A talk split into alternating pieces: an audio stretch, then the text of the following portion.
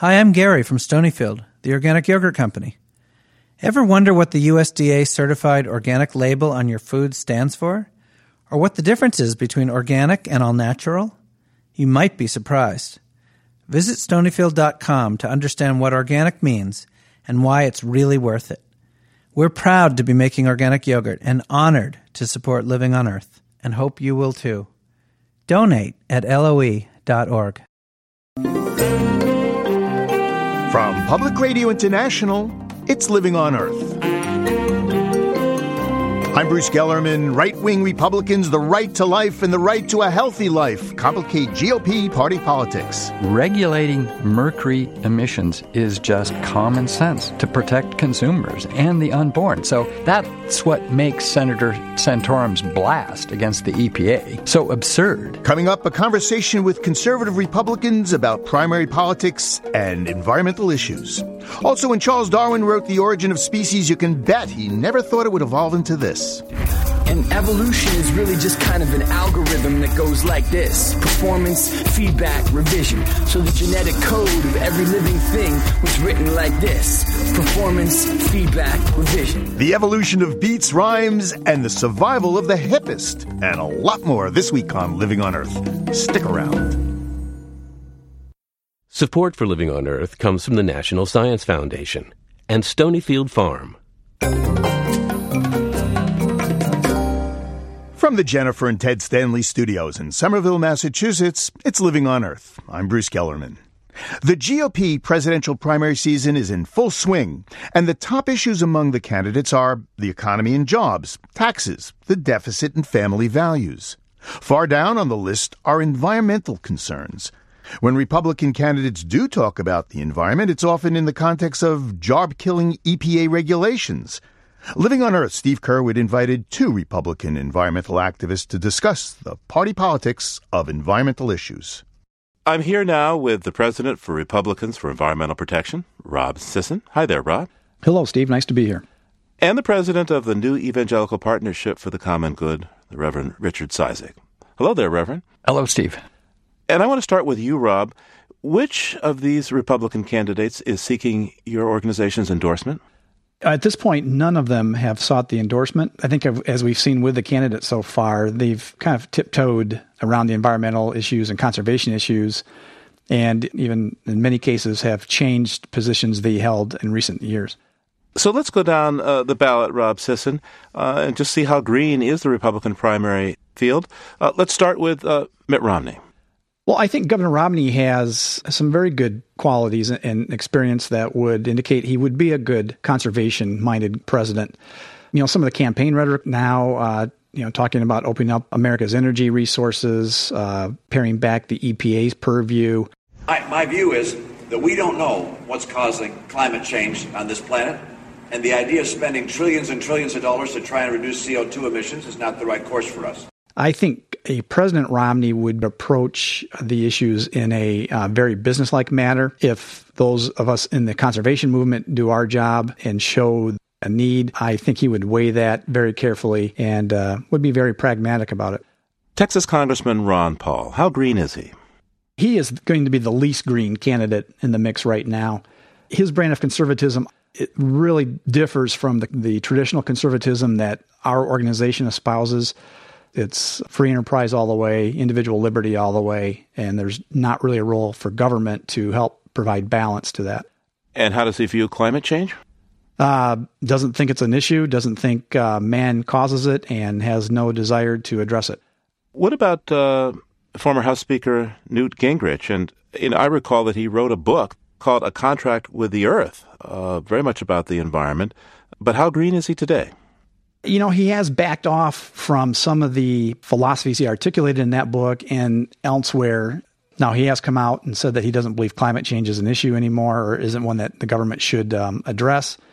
He is very centered on entrepreneurialism and thinks that entrepreneurialism, given the right incentives and the right environment, can help solve a lot of our environmental problems. And how green do you think uh, former Utah Governor Jon Huntsman is? You know, I think of all the candidates, he has the strongest resume for conservation and environmental protection. Um, but you know, he's talking about also balancing that with uh, you know the current economic realities, competition from global trading partners like China and India. Uh, so he also takes a pragmatic approach. But he he is the one candidate that has come out and said, "Listen, we have the best scientists in the world here in the United States. You know, we need to throw a problem at them and ask them for solutions and advice on how we approach it." Governor Rick Perry, evangelical guy uh, from an oil patch state. How how green is he? Uh, again, not very green. And you know, you go down to Texas, and Texans Texans see uh, green in that uh, black liquid that bubbles up out of the ground down there. He's a product of his environment. He doesn't see any issues with uh, expanding offshore drilling in the Gulf, um, up in the Arctic, and you know maybe on public lands across the country uh, that we currently have preserved for future generations. So he's going to be at the lower end of the green spectrum for these candidates. Let's talk about Rick Santorum. Uh, he's from Western Pennsylvania, coal country guy, um, a global warming skeptic. He's also strongly faith based in his politics and resonates with the evangelical community and the pro life community. What do you think they expect from him along the lines of the environment? Rob? In researching Senator Santorum, I find that most of his public service, most of his statements can be traced back to his faith. And um, Reverend Cizik can certainly speak to this better than I do, but recently he, he made a comment of condemning the EPA for recent mercury rules, which he thinks will increase costs for consumers for energy. When that hit the news wires, my inbox and telephones rang up in the office with people saying, hey, you know, Senator Santorum is probably the best pro life candidate in the field, um, or the one that's making pro life a centerpiece of his campaign, yet he doesn't get the connection to environmental protection with clean air and clean water and how that's a pro life issue. And I want to bring in Reverend Richard Cizik at this point. Uh, distill for me why this question of toxic exposure and pro life is coming to the fore now. Well, it's coming to the fore because we have now made the connection between the environment and our pro life convictions. And what is occurring, we know. The National Academy of Science uh, estimates that each year over 60,000 children are born at the risk of adverse neurological effects due to in utero exposure to methylmercury that comes from coal burning utility plants. And so regulating mercury emissions is just common sense to protect consumers and the unborn. So that's what makes Senator Santorum's blast against the EPA so absurd. Look, I, I personally think that Senator Santorum is a believer. I respect him, but he needs a conversion. So, so far, how many uh, how many folks who would identify themselves as being pro-life advocates in the electorate are concerned about mercury? How big a deal is this? Well, I haven't seen any numbers, but when you have at the recent announcement by Lisa Jackson, our EPA administrator, you had scores of faith based groups who came out in support for a variety of reasons, ranging from a belief that humans have a biblical mandate to protect uh, nature to a commitment protecting fetal health. And they ranged from the National Association of Evangelicals to the U.S. Conference of Catholic Bishops and many, many groups in between. So hundreds of leaders signed a letter calling for stricter mercury regulation. So I would say to all of those Republicans who are running for the nomination, who think they can, as Santorum did, just throw out this language you know, that the agency's cost benefit analysis wasn't done and the rest, and expect evangelicals and Catholics to just buy it, are living in a dream world because times have changed. To what extent do you think Christian conservatives are going to get more involved with environmental health issues? They already are, but it's a slow moving earthquake. They're waking up and they've not yet you know, rousted them as a whole, themselves as a whole from their slumber. But they are waking up, that is, the evangelicals, and they're making these connections. And so the Republican Party is 40 to 50 percent evangelical by all estimations. And when that coalesces in such a fashion that you have a, a forest fire, know, the conditions are right, and a spark is lit, boom, it takes off, and nothing can stop it. And we've not reached that point yet, but we will. And at that point, all the Republicans will then see the light. Uh, Steve, if I might add on to that, I'm I'm really witnessing a real grassroots, bottom up effort here, where that connection between faith and the environment has been made. And um, again, as Reverend Cizik said, I think I'm highly optimistic that over a period of the next several years, this trend will continue to grow. And we're going to see the evangelical and Judeo Christian base of the Republican Party force their leaders to address these issues seriously because it's an important priority for them. Rob Sisson is the president of Republicans for Environmental Protection. Thank you, Rob. Thank you, Steve. And thank you, Reverend Richard Cizik. My pleasure. Thanks, Steve. Reverend Richard Cizik is the president of the New Evangelical Partnership for the Common Good. And for Living on Earth, I'm Steve Curwood.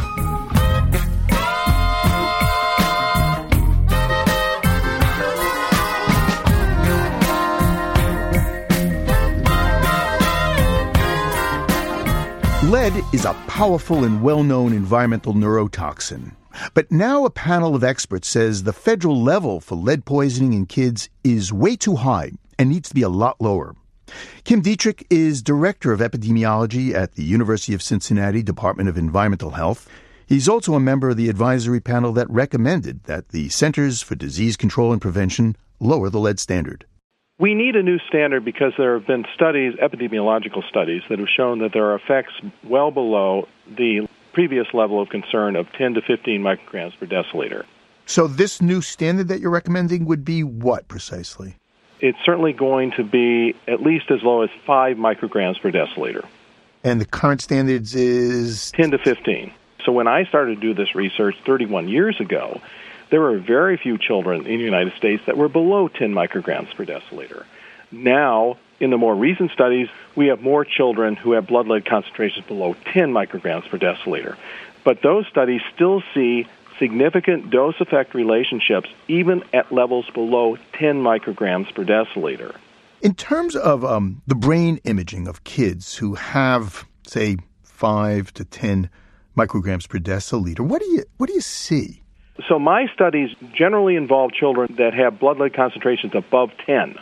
But we do see children who had higher blood lead concentrations when they were infants and toddlers as adults have lower volumes of cortical gray matter in the frontal lobes, which are associated with judgment, reasoning, anticipation of consequences, what we call the executive functions. And in these same children, we find higher rates of juvenile delinquency and adult criminality. This is all well documented and published in peer reviewed journals. So let me ask you is there any safe level of lead in a kid's blood? No one knows. The, the only safe level would be zero, but that's impossible because we've been exposed to lead for centuries. But I think that the committee arrived at a very appropriate reference level where pediatricians should be alerted to the possibility of environmental sources for a child and alerted to talk with the parents about preventing future exposure. But I, I thought they got the lead out of paint. They got lead out of gasoline. Where where are kids getting exposed to lead? Mainly from paint. They got lead out of paint in the mid 1970s. But one of the useful aspects of lead is that it makes paint very durable and it stays there almost forever. So it continues to be on the interior surfaces and exterior surfaces, and it's in the soil and the dust. Uh, people often think of children as eating paint chips, but it's not paint chips that's the problem. It's the lead dust in these homes that's the real problem because it sloughs off the wall over time, gets into the dust, and even if you clean it up, it will appear again several weeks later because it continues to come off the wall. So right now, something like a, a, quarter of a million kids are classified. So this being... will probably expand the number of children within the reference range to about half a million. It will probably double the number of children that are at five or above. One of the things that the committee tried to do was to put the, the emphasis on the environment rather than the child as a barometer of the environment. That we need to eliminate lead hazards in the first place in order to eliminate the uh, developmental deficits associated with childhood lead poisoning. Um, I was involved with a clinical trial, for example, that tried to use drugs to extract the lead from children's bodies after they had been exposed. And what we found from these studies is that it's really important to prevent the lead exposure in the first place. Once it occurs, the effects seem to be largely irreversible, at least by pharmacological means. So, what is the practical effect of this recommendation to the CDC? You know, my hope is that children who have a history of lead poisoning will be, you know, followed up as if they had other diseases that might affect their neurodevelopment. If they have problems in terms of their development, they will receive the kinds of services they need to remediate any developmental deficits they have in terms of reading or attention or other deficits that we know are associated with early exposure to lead. Kim Dietrich is Director of Epidemiology at the University of Cincinnati's Department of Environmental Health. Uh, thank you very, very much. You're very welcome. Thank you.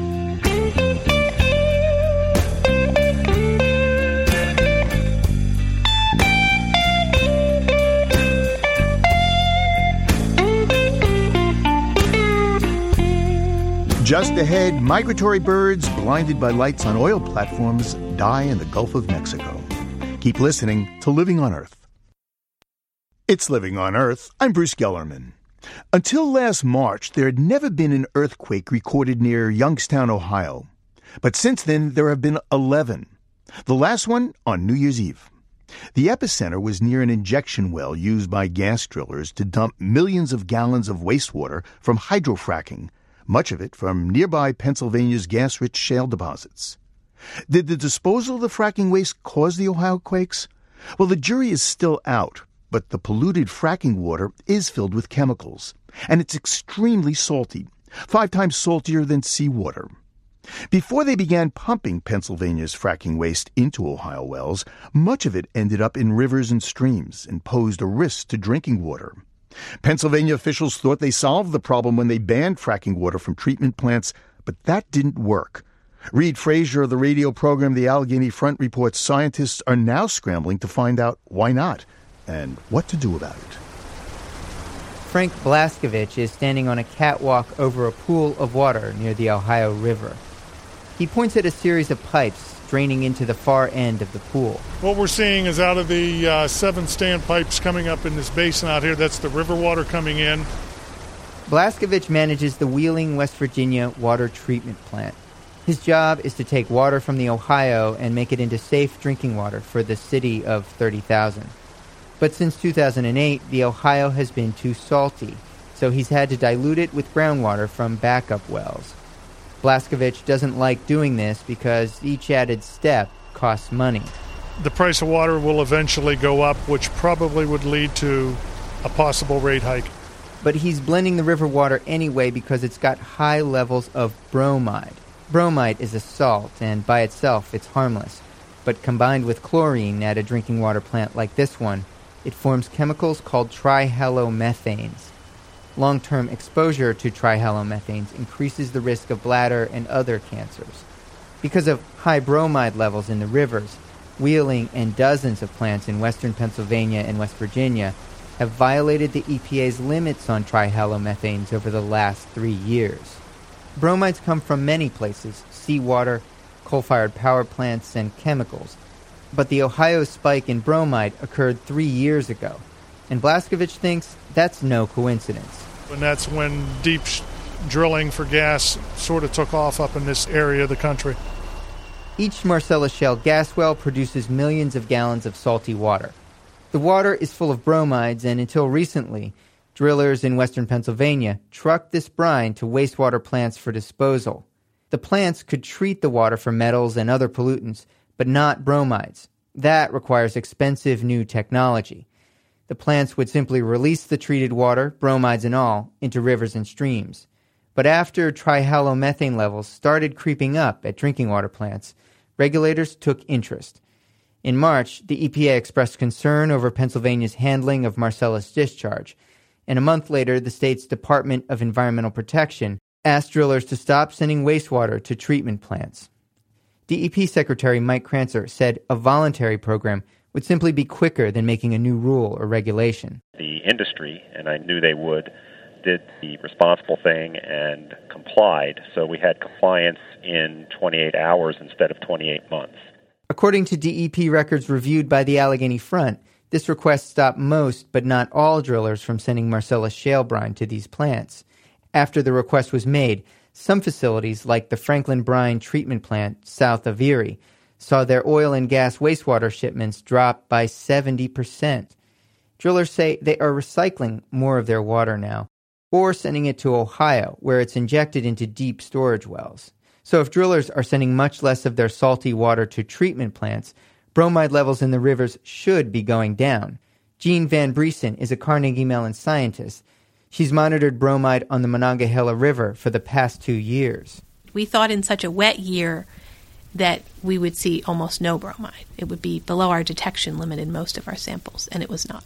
But the question remains where is the bromide coming from? Answering this has been a mission for Stanley States. States is Director of Water Quality at the Pittsburgh Water and Sewer Authority. That's part of the study. Every month, the same spots for a year and then beyond. He and another water scientist are testing bromide levels on a chilly November day. He's on the banks of the Clarion River in Elk County. States slips on a black and yellow dry suit and gets in the water. Into the current, he hurls what looks like a wire milk crate with a plastic jug inside. This is how he collects his water sample. He's here because the water in the Clarion ends up at his plant's intake about 100 miles south of here on the Allegheny River. Source water protection is part of what we're supposed to be doing as, as drinking water people. Our treatment doesn't begin at the plant, it begins up in the river system. States has been working with University of Pittsburgh researchers to identify bromide hotspots. They've sampled above and below places like municipal and commercial treatment plants that have taken Marcellus brine in the past.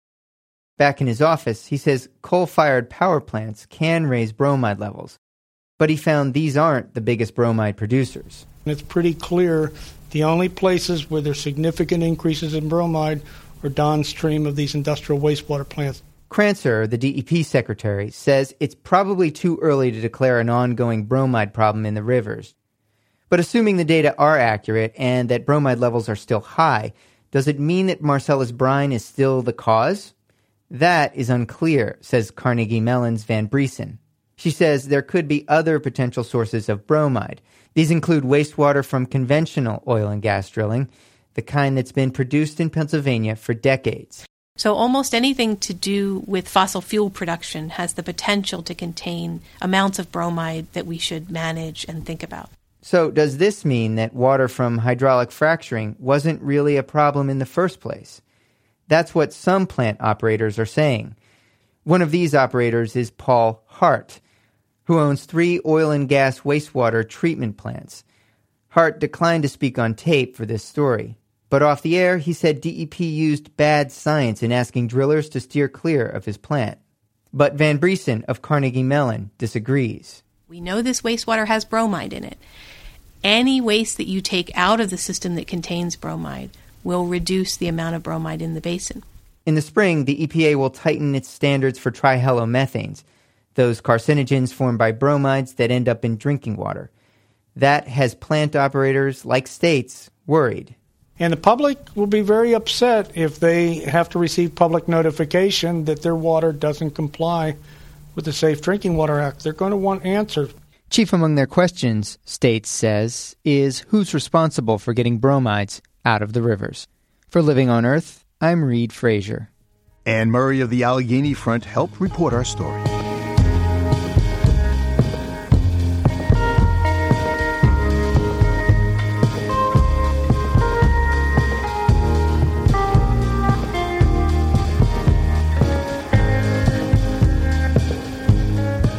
Something very strange is happening near oil platforms in the Gulf of Mexico. On dark and overcast nights, migratory birds become stuck in the cones of light from the powerful beacons on the drilling rigs. The birds swoop and circle overhead, flying round and round, until exhausted, they drop into the sea. Environmental reporter Ben Raines has written about the unusual and often deadly phenomenon for the Mobile, Alabama Press Register. You have to imagine what the platforms are down here. I mean, we've got 5,000 in the Gulf, and they're out there over a formerly dark ocean, and each one is lit up with several hundred bright, bright floodlights. Think of streetlights. They're like these beacons out on the horizon. If you've ever been close to a bright light outside, like a lantern, you look away from it and you can't see anything. And it's the same phenomenon around these platforms. So, how does that affect the birds? Well, on cloudy nights in particular, where the stars are obscured, birds migrating across the Gulf, which is a long trip, you know, a couple hundred miles, takes 20 to 30 hours, uh, will fly and, and they'll become sort of disoriented and bamboozled by the lights on the platforms, thinking that those are, you know, navigation cues like stars because they can't see the stars. And so they just start flying in a circle around these platforms. And you have to remember the platforms, some of them are very big. Um, I mean, you know, the top deck may be the size of a football field. So what happens to the birds? They, they, they fall onto the platform? Well, some fall onto the platform. Some are eaten by migrating raptors, you know, hawks and things. And some are eaten by sharks. We had some scientists down here that work out of the Dauphin Island Sea Lab who began dissecting sharks, tiger sharks in particular, and finding a lot of songbirds in them uh, brown thrashers, scarlet tanagers, you know, birds you would associate with the woods that could only be out there, you know, 20 and 50 miles offshore because they're migrating. I, I know that tiger sharks, they're, they're kind of considered the garbage disposal of the sea. I watched them cut one open. It had a two foot shark inside it, whole. uh, but then there was this big black mass, and it was feathers. Mixed in there were some bright yellow feathers, for instance, some red feathers, which didn't come from marine birds. There were some little bitty feet we're in what's known as the Dauphin Island Transmigration Thruway, which is one of the biggest bird migration corridors in, in the U.S. and this hemisphere. A tremendous number of our migrating birds definitely pass by these platforms. How many birds are being killed by, by these platforms? Well, no one knows. You know, it's hard to say how big a problem it is in that if a bird flies around the platform and falls in the water, it disappears. There's no carcass to count. But, you know, in the North Sea, they've documented bird clouds estimated at up to 100,000 birds flying in circles. Well, that becomes an issue if you're migrating across the Gulf on this 30 hour flight because you've only got enough energy to, to make it across. The U.S. government first did a study in 2005, but as best I can tell, there has been no science whatsoever since 2005 looking at this. So the feds have known about this problem for years, seven years now. Yes, but the Bureau of Ocean Energy Management, they put something in one of their recent lease sale documents which said uh, that more platforms in the Gulf would be an adverse but not significant effect. Well, 2005, the study concluded further development of the Gulf will not be benign for migrating birds. Isn't there um, a, an easy fix? Turn off the lights. Well, you know, with OSHA rules and stuff, they have to keep the lights on because the, it's a working environment 24 hours a day, and you've got you know 100 people on a platform. But in the North Sea, where they, you know, same phenomenon, uh, nocturnal circulation, birds flying in circles for hours during their migration from, you know, Finland to Middle Europe. There was an experiment done, I believe it was on a Shell platform, and Philips invented a light that is green, and they found that it would reduce the circulation behavior by 90 percent. So, you know, it's possible that simply switching light bulbs could virtually stop the problem altogether, you know, here in the Gulf. Yet, you know, no one's tried it here. So they want to build more platforms in the Gulf, and there's now uh, this comment period for the um, environmental impact statement. Have you had any further response from the federal government? Well, in, in that impact statement is several thousand pages. And on page 796 of volume 2 of the impact statement, they devote about a page to this phenomenon. They say that the platforms are good for uh, hawks because they get to eat the tired birds that are sitting on the platforms. And they say they will have an adverse but not significant effect on the migratory birds.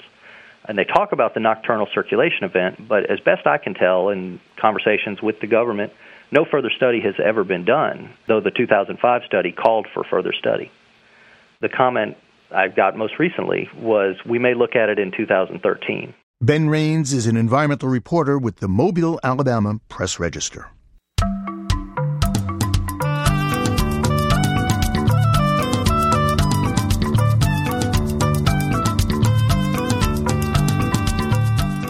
Birds migrate to warmer climes during the winter, but others are more nomadic and fly wherever they can find the best food.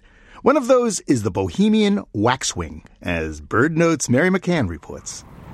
A light dusting of snow whitens the hillsides along the Columbia River, a quiet backdrop to scores of apple orchards. Most of the fruit was harvested in autumn, but apples litter the ground, and a few still hang, frozen and thawed again and again. Suddenly, a flock of hundreds of birds rises from the ground beneath the apple trees, swarming in tight formation, wingtip to wingtip. The flock lifts and perches in orderly ranks in the top of a nearby poplar.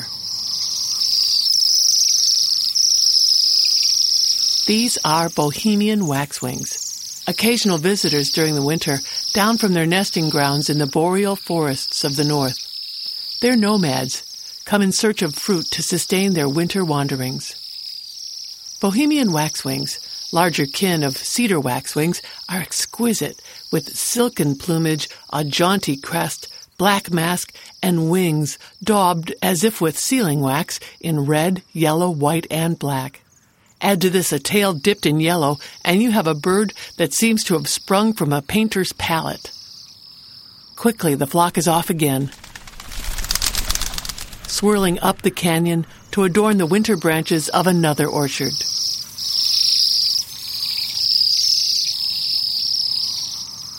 That's BirdNote's Mary McCann. To see some fab photos of Bohemian waxwings, feast your eyes on our website, loe.org.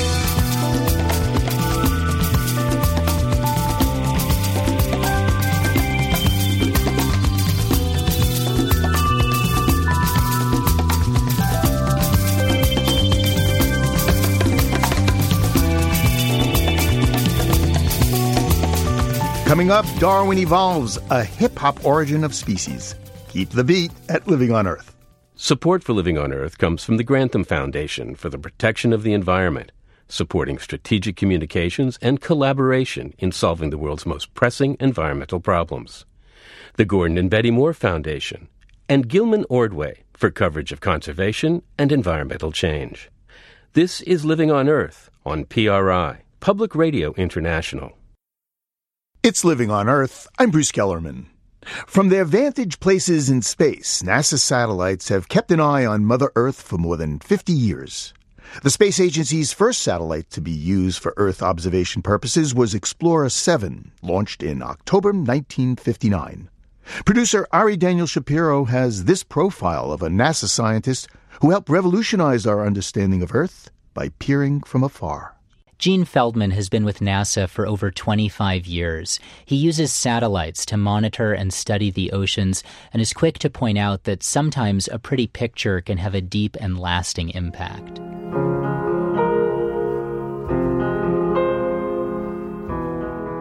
If you think back, what's one of the most iconic images of all time? It's that picture of the entire Earth taken by the Apollo astronauts when they went to the moon. You know, the moon pictures were fine, you know, gray moon with craters. But what really touched the hearts of the world was that picture of the Earth, this beautiful blue and white orb dangling in the lack of space from the moon. That really, really crystallized in people's minds one, how fragile this planet is, and more importantly, how countries and states and borders don't mean anything. When you look at it from the vantage point of space, it's one Earth interconnected by oceans and atmosphere. Feldman also takes pictures of the Earth. He uses a NASA satellite that's got an instrument called SeaWiFS. This sensor lets him keep track of the colors of the ocean. Most people think, okay, the ocean's blue. Uh, well, for most of the ocean, it indeed is blue. But whenever you put anything in the water, it will change the color of the ocean because either it absorbs or it reflects light differently uh, that comes into the ocean from the sun.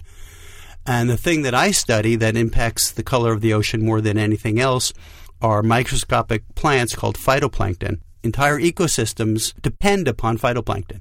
Phytoplankton form the base of the food web. And without phytoplankton in the ocean, it's safe to say there would not be life on Earth as we know it. And phytoplankton because their plants have this molecule called chlorophyll, which is green. And the basic idea is the more chlorophyll you have in the water, the greener the water, and the less chlorophyll, the bluer the water. So, what we are able to do from space is actually measure how green the water is. If you had a, a globe in front of you and all the oceans were, say, dark, and you were to take a palette of paint and start painting on it, how would you apply that paint? Before I start painting, I need to understand why different parts of the oceans would be different colors. And phytoplankton being plants, they need certain things to grow. They need light, which there's plenty of in the surface waters. They need nutrients, um, which generally is found in the deeper, colder waters in the ocean. So anytime you can bring those cold, nutrient rich waters up near the surface, you stimulate phytoplankton growth. So if I had my little brush in my hand, what I would do is along all of the coasts where there's a lot of mixing and nutrient input from the land, I would paint those green. So you've got this green ribbon around all of the coasts. And then you've got places where the broad oceanic currents or wind systems stir up the waters, even in the very, very deep parts. So I'd probably paint a green line along the equator. Uh, but the large central portions of the Pacific and the Atlantic, those would, would not be green. Those would be essentially blue because there's not a lot of nutrients near the surface. SeaWiFS doesn't just measure chlorophyll in the sea, it keeps track of it on land too. So you get a picture of what Feldman likes to call. I call it the global biosphere. The Earth is not uh, just ocean or just land or just atmosphere all of these different pieces work together in beautiful harmony to create an environment in which life can flourish. And when you look at these global biosphere images, and more importantly, when you look at the animations over time, you can literally watch the earth breathe. You can watch it respond to the changing seasons, to the changing location of the sun. It's really amazing to watch the living earth respond to the change in its environment. In addition, Feldman and his team have been able to track how warmer temperatures in large areas of the ocean over the last decade are leading to lower phytoplankton numbers. And that has huge consequences for fisheries and for the environment. Feldman's global accounting of the phytoplankton and of the carbon has caught the attention of a handful of high profile people, like this guy. It's only a few kilometers to the top of the sky, and uh, the engines of our civilization are now filling that small space with global warming pollution as if it were an open sewer. Back in 1999, then Senator Al Gore was interested in having a copy of Feldman's global biosphere image. Naturally, Feldman said yes. We printed out one of these images and framed it up, and I took it down to his office. And so he jumped up on his couch and took whatever the picture was that he had behind his couch off the wall and put this one in his place. And we just sat there for a while and talking about what the colors meant and what, what the different patterns showed and, and what it meant for the, the kinds of things that he was doing environmentally. We have to act together to solve this global crisis.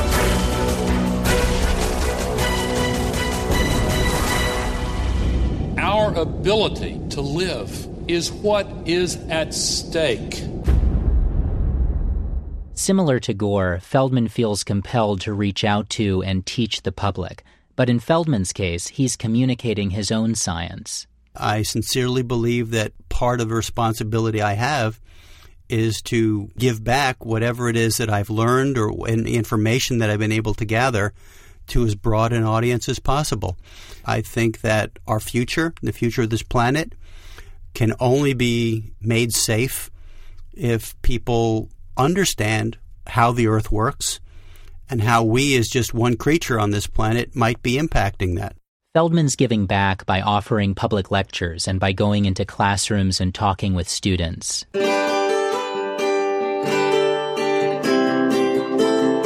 And when he's not exploring the planet and talking to people about this blue marble that we call home, Feldman likes to spend time with his dog Max and to play his guitar. Here comes the sun.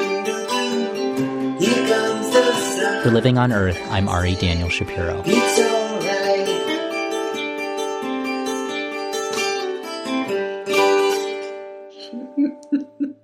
Our story, A Green Ocean, comes to us from Ocean Gazing Podcast.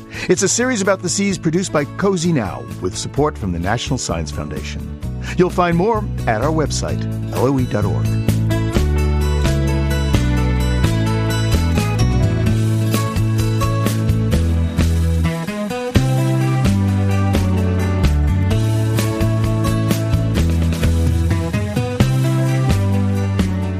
rhymes, and Charles Darwin. That's what you'll hear on the musical project, A Rap Guide to Evolution. The weak and strong, Darwin got it going on.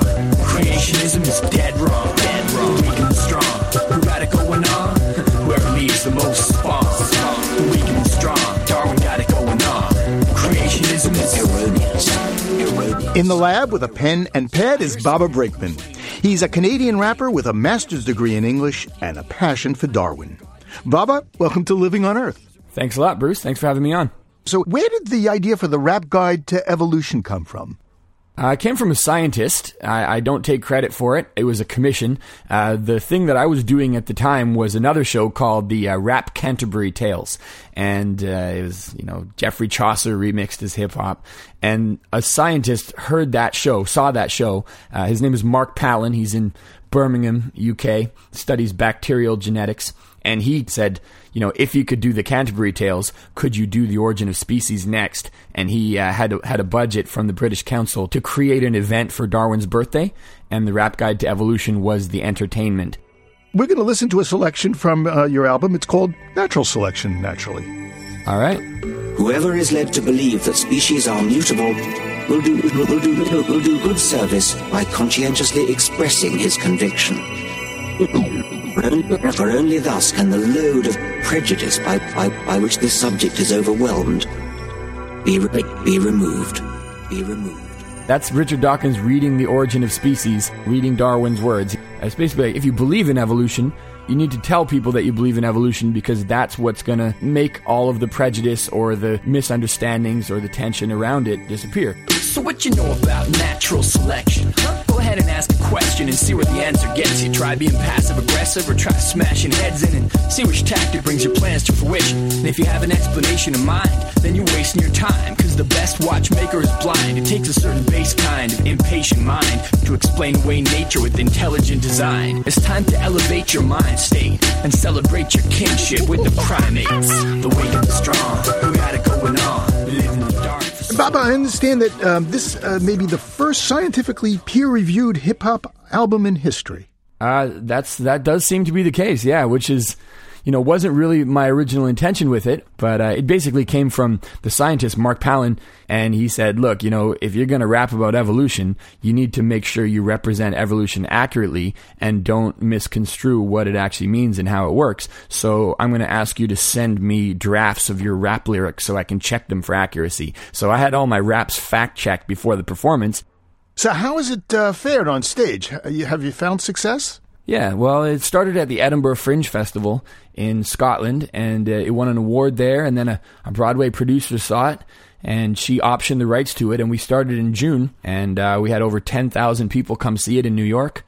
And now it's going to be touring to college campuses and performing arts centers around the country. And, and my hope is to take it to places that are slightly less culturally friendly towards evolution. If you can make people laugh at evolution and tap their feet along with it, it just makes it less scary. We'll have to see how your music evolves. Yeah, well, it's uh, it's the, it's the process is called performance feedback revision.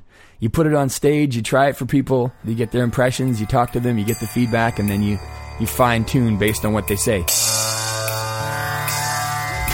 And sometimes people ask me, well, how does your show get written? Like this performance, feedback, revision. And how do I generally develop my lyricism? Like this performance, feedback, revision. And how do human beings ever learn to do anything? Like this performance, feedback, revision. And evolution is really just kind of an algorithm that goes like this performance, feedback, revision. So the genetic. I mean, I noticed similarities between things that rappers were saying and things that were biologists were saying, and, and ways in which hip hop was a sort of showcase of the kinds of behaviors that evolution has been applied to cooperation, aggression, uh, mating dances, costly signaling displays. In, in evolutionary terms, is there a role for bling in the rap world? Absolutely, yeah. The one bling features quite largely in the in the off Broadway show. Uh, the Peacock's Tail is the classic example because if you have some kind of a flaw in your genes or you're you know not strong, then it's impossible to grow that large of a tail and carry it around and not get killed by a predator. So the tail is a, a handicap that's an advertisement of its own cost, and I think that's what bling is as well. If you can afford to carry bling around, then uh, it means you're you're winning the game. and uh, you know, I'll just say anybody who looks down on bling needs to look at themselves in the mirror and figure out what their bling is because everybody's got bling. Whether it's your you know fashion sense or your Harvard degree that you're showing off that hangs on the wall, or the fact that you you know raised a couple of kids that are whip smart or winning at something, or you know there's lots of things that we display to each other to try to advertise something about ourselves. And bling just happens to be the sort of symbolism that hip hop has settled on but anything could suffice as long as it's difficult to fake and costly and represents your resources. You know, I, I don't think I'll ever listen to rap or look at a peacock again the same way. Well, that really is my goal, as well as teaching people about evolution. I want people to appreciate rap, you know, not just as some kind of like aggressive chest beating display. A lot of people take it for negativity and materialism and misogyny and all that, but you know, it comes from a specific cultural context and it's not it's not just about the material bling it's about the verbal bling you know the skill with words and storytelling craft and uh, you know it's a it's a sort of virtuoso display of linguistic ability which is also very difficult to fake and look at the benefits and resources that accrue to the people who put on the best displays you know i think uh, anybody who, who doesn't get it is either missing something very similar to evolution actually both rap and evolution are massively hated on and i'm trying to redeem them Tell me about the, the cut, I'm African. It's not I'm an African. You've got a master's degree in English. Shouldn't it be I'm an African? Well, that's me being respectful of the social context of the original track that that remix is. So, I'm African is actually a track by Dead Prez, which is a, a, a rap group originally from Florida. Their version is based on Peter Tosh, said, uh, you know, as long as you're a black man, then you're African. It's like a reggae song that Peter Tosh made, you know, sort of basing it on Garvey. And I'm just making the point that actually that's true for all black people if you go back 500 years, but it's true for all living humans if you go back 500 centuries. Between 50 and 70,000 years ago is when the first modern humans left Africa, and all of the races are descended from those first immigrants, and then that's not actually that much time. That's that makes racial differences superficial. I wasn't born in Ghana, but Africa is my mama, cause that's where my mama got her mitochondria. You can try to fight if you want to, but it's not gonna change me, cause it's plain to see.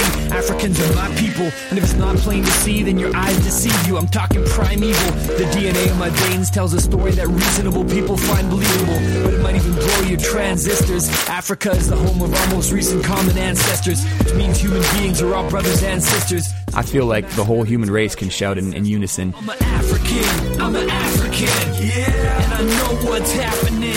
And by the way, the grammatical thing, it's all about the rhythm, right? I'm an African, I'm an African. But if you say I'm an African and say it grammatically properly, it becomes I'm a Nafrican, and the word naf just sounds wrong in there. In this case, you got to drop that N and turn it into a sort of rhythmic. I'm an African. Make all the syllables pop. Yes, please. You can't change me because I'm gonna be a Homo sapien for life. So what's next? Uh, a rap guide to string theory? A rap guide to the Higgs boson? Well, I, I got a couple of projects I, I have a half an eye on, but I don't really have anything that's uh, that's 100% confirmed. I'll tell you, one thing I'm interested in doing a rap about is is uh, climate change, global warming, environmental sustainability. I think that's a, another subject that there's a scientific consensus on. Scientists all agree that yes, the world is getting warmer, and yes, it's human caused to a large degree. There's not complete agreement on what the political response to that ought to be. That's one thing I'd be interested in doing a rap on. Although I haven't been able to figure out how to really like make that entertaining enough yet. So still taking notes. Oh, Baba, I love it. Cool. That's why I make it. Baba Brinkman is the man behind the Rap Guide to Evolution. You can find a link to his songs and his brand new music videos at loe.org.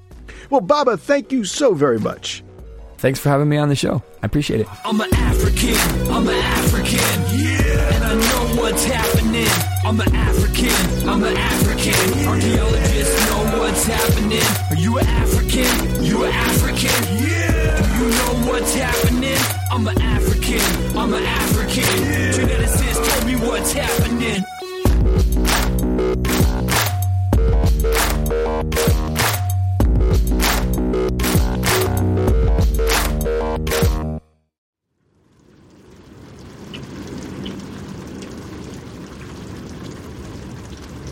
This has been one of the warmest Decembers on record.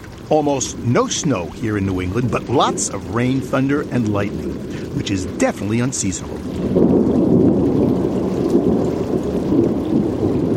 Producer Mark Seth Lender recorded this out of season thunderstorm as it passed over Long Island Sound.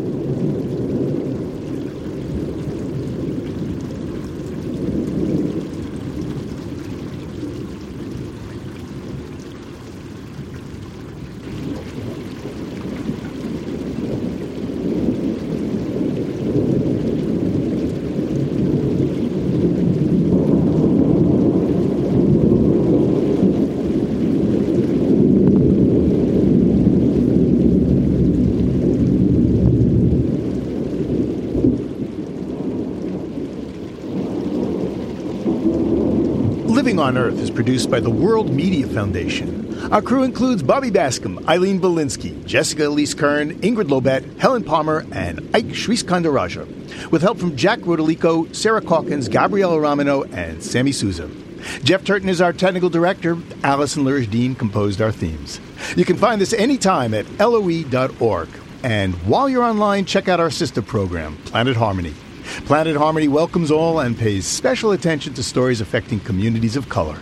Log on and join the discussion at myplanetharmony.com.